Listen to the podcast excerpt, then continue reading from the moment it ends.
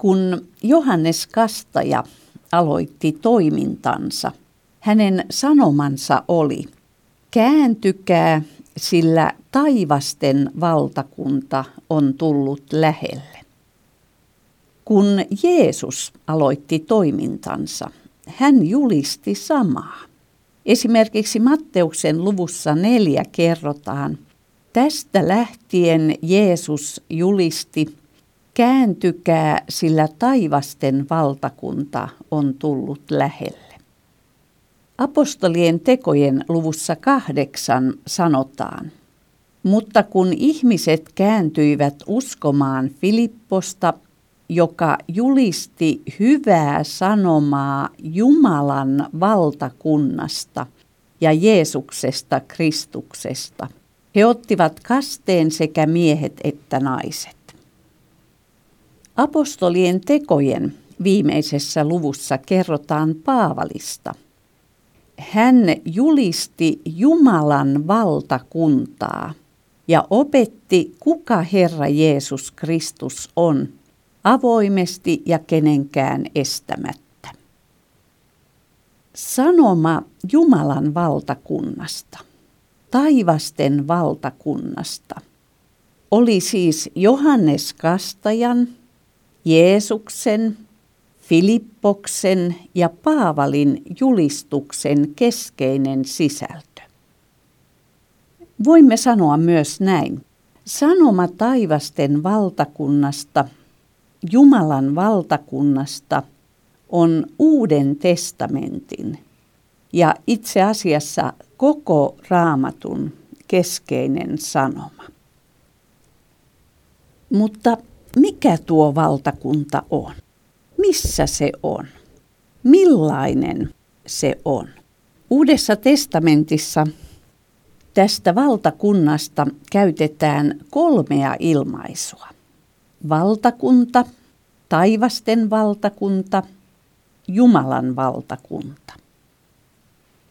Miksi taivasten valtakunta, Jumalan valtakunta? Sen tähden, että se on valtakunta, joka tulee taivaasta, Jumalalta.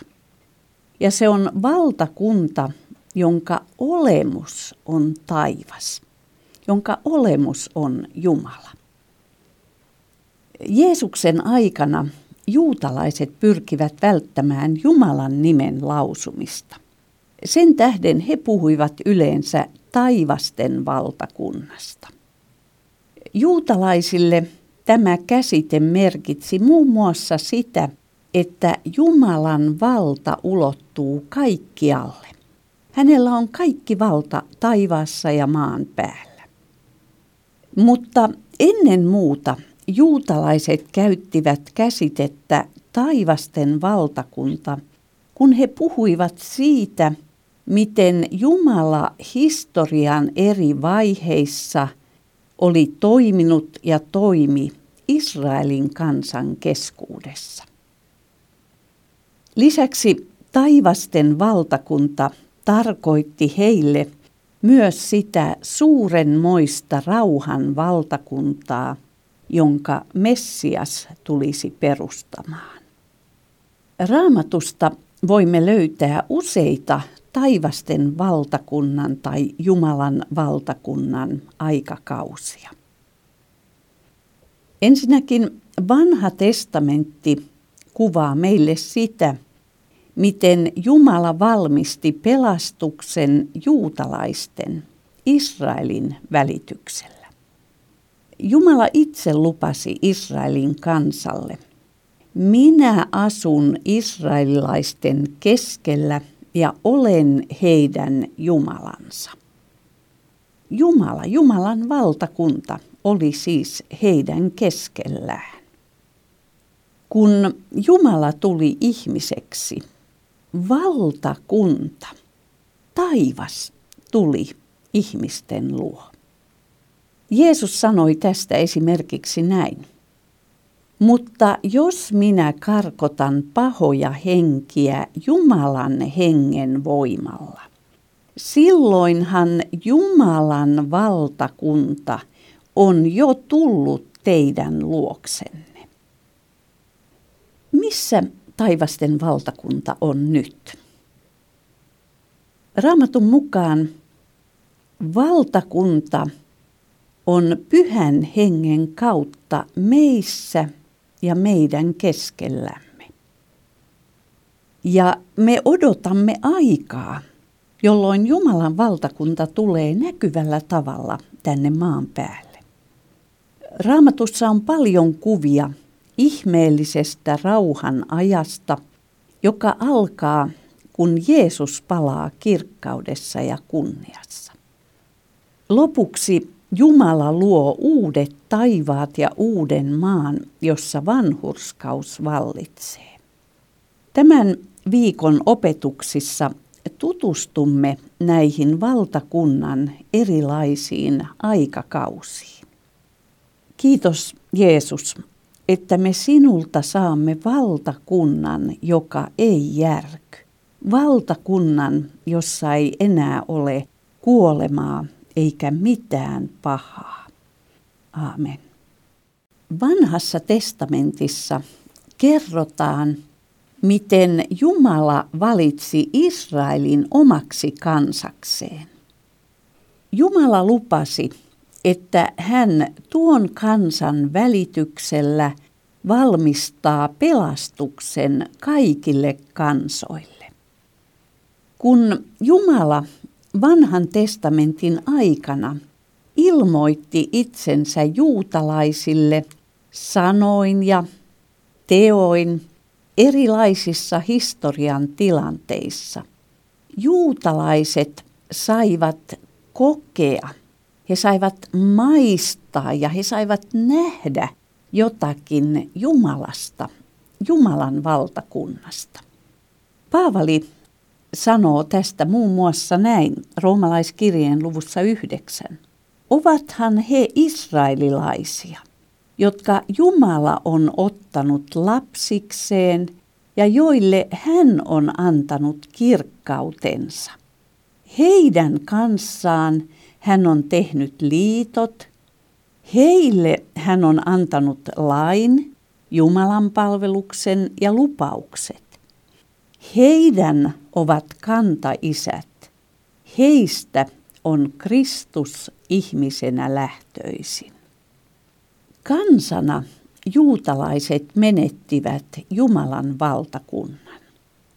Jeesus sanoi juuri ennen kuolemaansa puhuessaan kansalle ja erityisesti kansan johtajille. Hän sanoi näin Matteuksen luvussa 24. Tämän takia minä sanon teille, että Jumalan valtakunta otetaan teiltä pois ja annetaan kansalle, joka tekee sen hedelmiä. Jeesus oli edellä selittänyt syyn, miksi valtakunta otetaan heiltä pois. Hän oli kertonut vertauksen viinitarhasta ja sen vuokraajista. Isäntä rakensi hyvän viinitarhan ja vuokrasi sen viljelijöille. Kun hän sitten lähetti palvelijoita viljelijöiden luo perimään hänelle kuuluvaa satoa. Nämä pieksivät osan palvelijoista, osan he tappoivat. Lopulta isäntä lähetti oman poikansa vuokraajien luo. Mutta viinitarhan vuokraajat tappoivat myös pojan. Kerrottuaan vertauksen Jeesus sanoi, Tämän takia minä sanon teille, että Jumalan valtakunta otetaan teiltä pois ja annetaan kansalle, joka tekee sen hedelmiä. Matteus kirjoittaa, että kun ylipapit ja fariseukset kuulivat tämän vertauksen, he ymmärsivät, että Jeesus puhui heistä. He olisivat halunneet ottaa hänet kiinni, mutta pelkäsivät kansaa, koska se piti häntä profeettana. Juutalaisilla johtajilla ei ollut mitään vaikeuksia ymmärtää Jeesuksen kertomaa vertausta. Vanhassa testamentissa on tekstejä, jotka puhuvat Israelista Jumalan viinitarhana. Kansanjohtajien ei tarvinnut myöskään kauaa miettiä, keitä Jeesus tarkoitti viinitarhureilla. Eli keitä olivat ne, joiden tehtävänä oli huolehtia Jumalan kansasta. Jeesus sanoi hyvin selvästi, että koska juutalaiset kansana eivät vastaanottaneet Jumalan lähettämiä profeettoja ja viimeksi kieltäytyivät vastaanottamasta Jumalan poikaa, he menettivät valtakunnan. Jumalan valtakunta otettiin heiltä pois. Kun puhumme siitä, että juutalaiset kansana menettivät valtakunnan, meidän on tärkeää muistaa, että Jeesuksen opetuslapset olivat juutalaisia. Ja alkuseurakunta muodostui ensisijaisesti juutalaisista. Ja kansanakin Jumalalla on edelleen suunnitelma juutalaisia varten. Esimerkiksi Paavali kuvaa roomalaiskirjeessä juutalaisen kansan tulevaisuutta näin. Luen roomalaiskirjeen luvusta 11 jakeesta 25. Veljet, jotta ette olisi oman viisautenne varassa, teidän tulee tuntea tämä salaisuus. Paatumus joka on kohdannut osaa Israelin kansasta, kestää siihen asti, kun muista kansoista koottava määrä on tullut täyteen. Sen tapahduttua koko Israel on pelastuva, niin kuin on kirjoitettu. Sionista on tuleva pelastaja, hän poistaa jumalattomuuden Jaakobin jälkeläisistä – ja tämä on minun liittoni heidän kanssaan. Minä otan pois heidän syntinsä. Jeesus sanoi itsestään näin. Johanneksen evankelmin luku 3 ja 13. Kukaan ei ole noussut taivaaseen, paitsi hän, joka on taivaasta tänne tullut, ihmisen poika. Jeesuksen alkuperä oli taivas. Jeesuksessa Jumala tuli ihmiseksi. Jeesuksessa Jumalan valtakunta tuli ihmisten keskuuteen. Evankeliumeissa kerrotaan monia tilanteita, joissa Jeesus kertoi alkuperästään. Luen Johanneksen evankelmin luvusta 10 jakeesta 24. Juutalaiset piirittivät hänet ja tiukkasivat. Kuinka kauan sinä kiusaat meitä?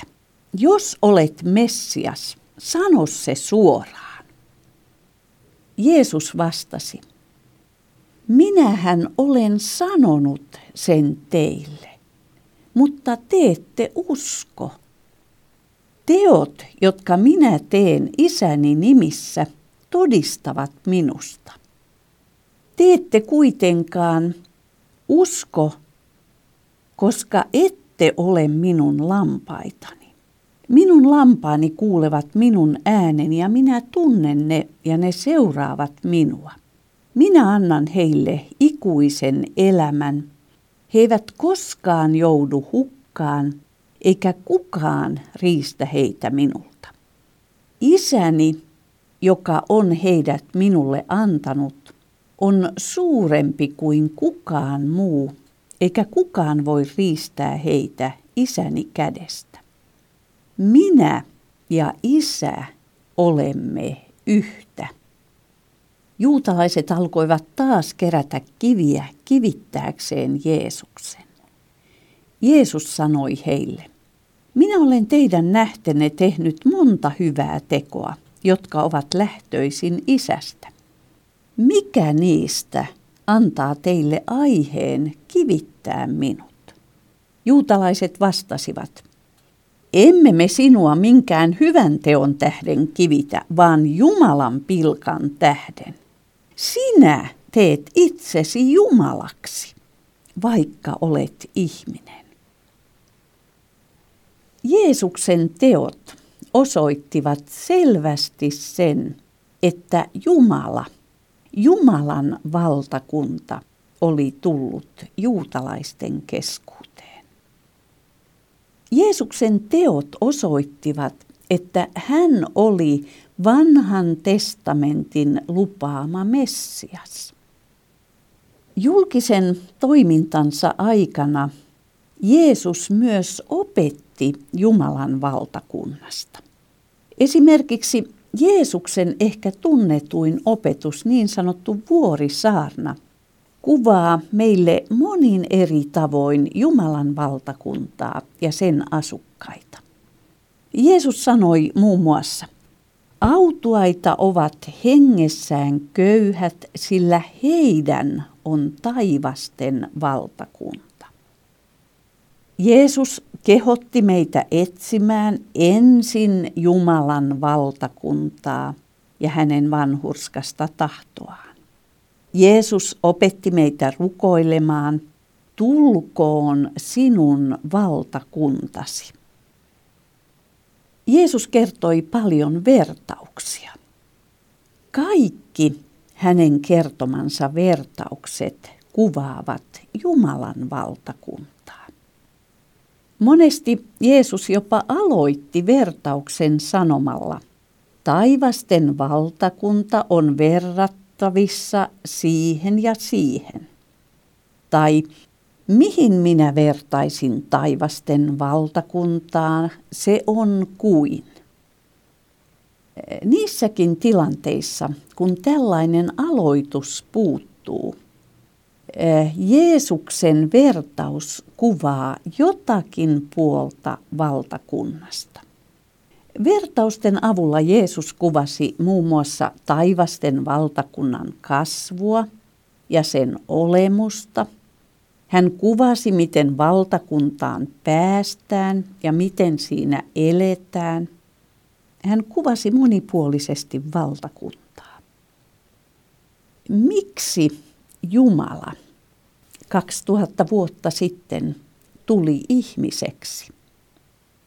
Hän tuli valmistamaan meille tien valtakuntaan, tien Jumalan yhteyteen, ikuiseen elämään ristin kuolemallaan ja ylösnousemuksellaan Jeesus avasi meille pääsyn taivasten valtakuntaan.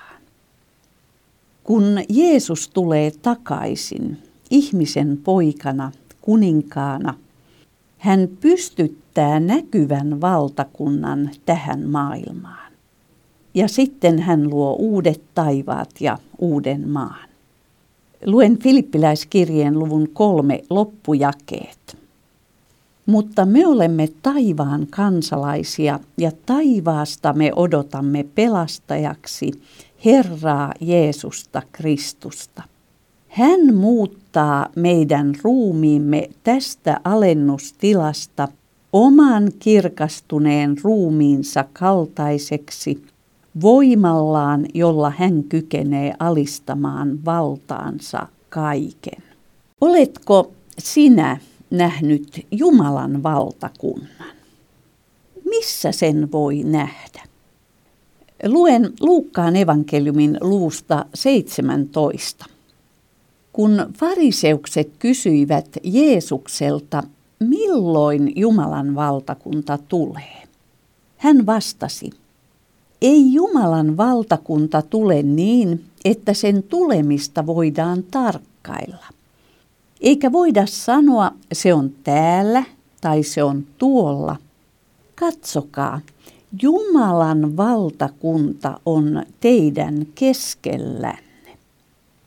Aiempi kirkkoraamattumme käänsi kohdan muodossa Jumalan valtakunta on sisällisesti teissä.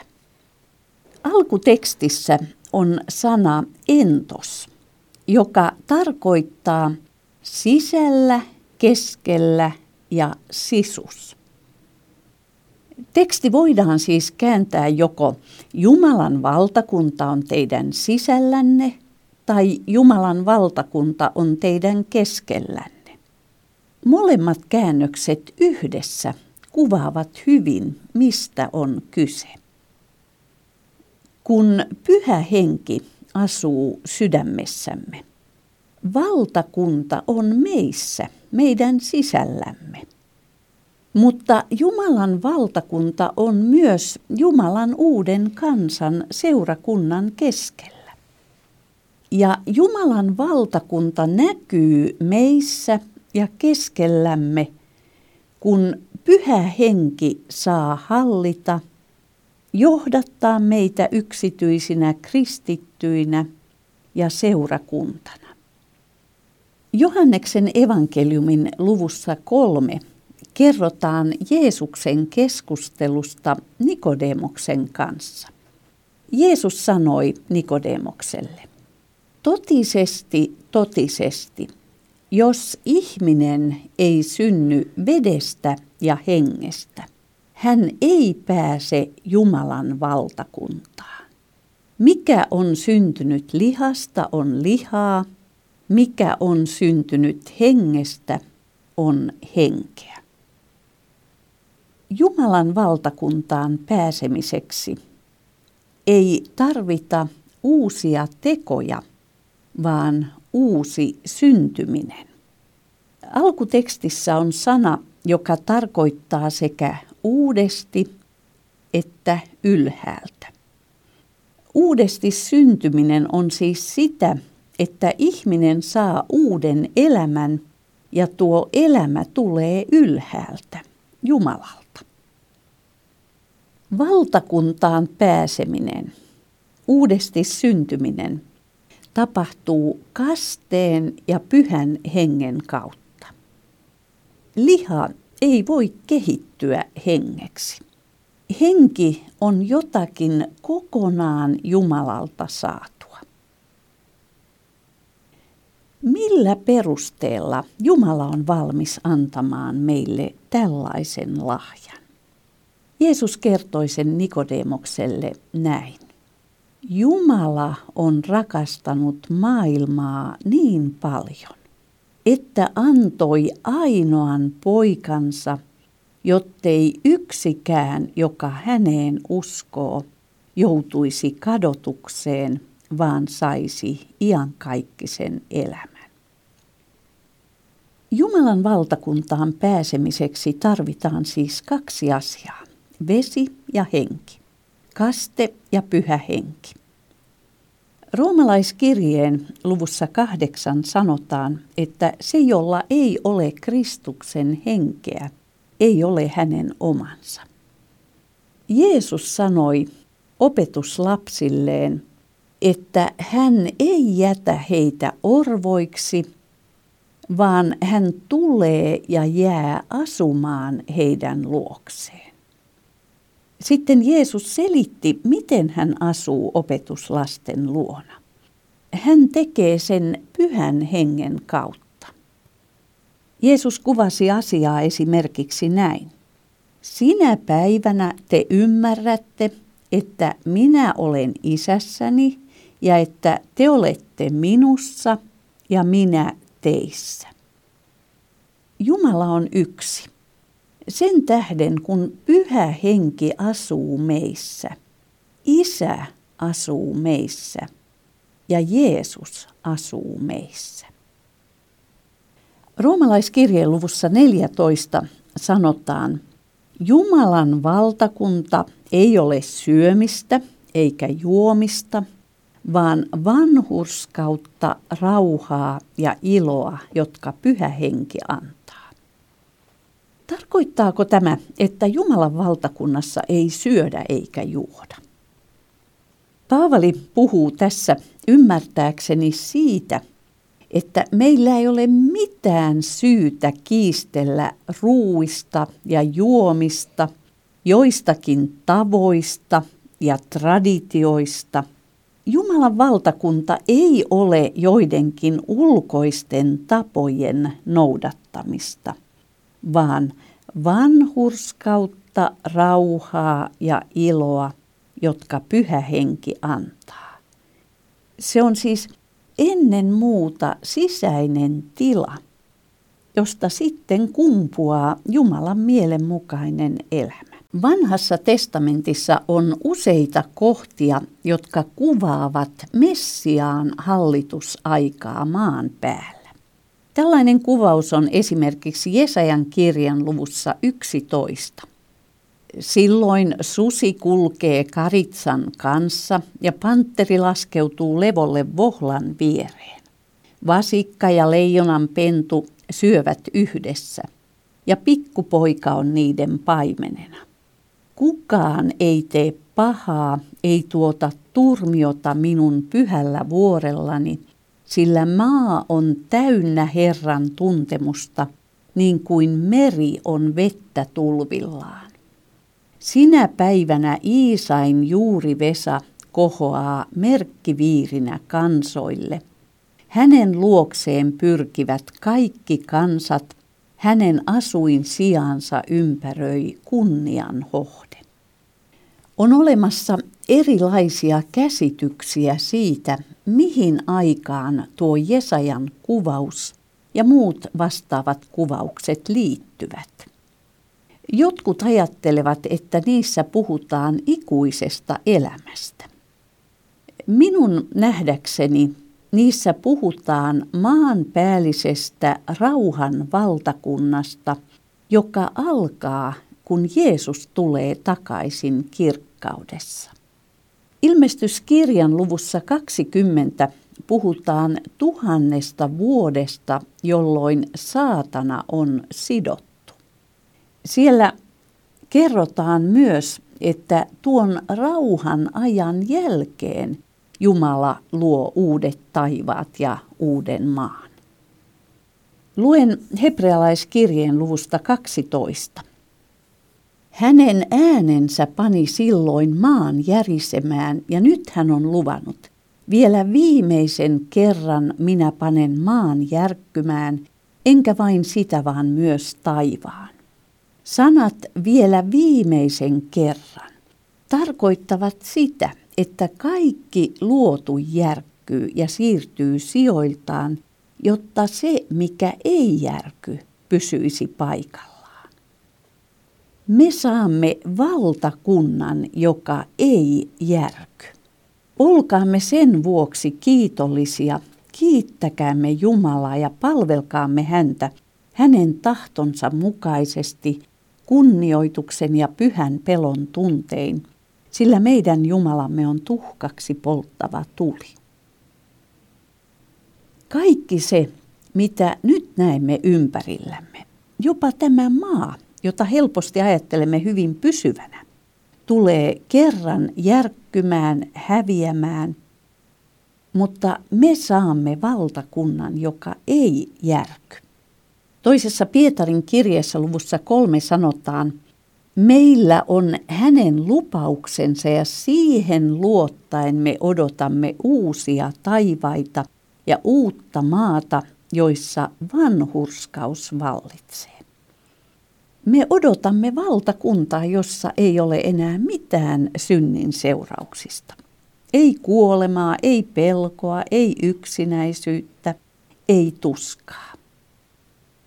Muistan tilanteita uskoon tuloni jälkeen, kun istuin jossakin pitkästyttävässä kokouksessa ja ajattelin Jeesuksen takaisin tuloa. Voi kun Jeesus ei tulisi vielä. Haluaisin ensin elää tämän elämän, nauttia tästä elämästä. En halua menettää elämää. Mielessäni oli kuvia harpun soitosta pilven reunalla tylsistyttävästä hartaudesta, pitkäveteisyydestä. Myöhemmin olen tajunnut, että ongelma oli siinä, että en alkuunkaan ymmärtänyt, mihin olen matkalla.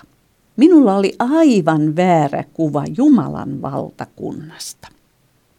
Kaikki se hyvä, jota saamme täällä nauttia, on Jumalan hyvyyttä. Ja kaikki täällä oleva hyvä on vain ikään kuin alkupalaa, esimakua niistä hyvyyksistä, joita nautimme Jumalan valtakunnassa. Kun me kerran olemme perillä ikuisessa valtakunnassa, me emme suinkaan lakkaa elämästä, vaan vasta silloin me oikein alamme elää elämää. Sellaista elämää, joka kirjoitetaan isolla e-kirjaimella. Luen ensimmäisen korinttilaiskirjeen luvusta 13. Nyt katselemme vielä kuin kuvastimesta, kuin arvoitusta, mutta silloin näemme kasvoista kasvoihin.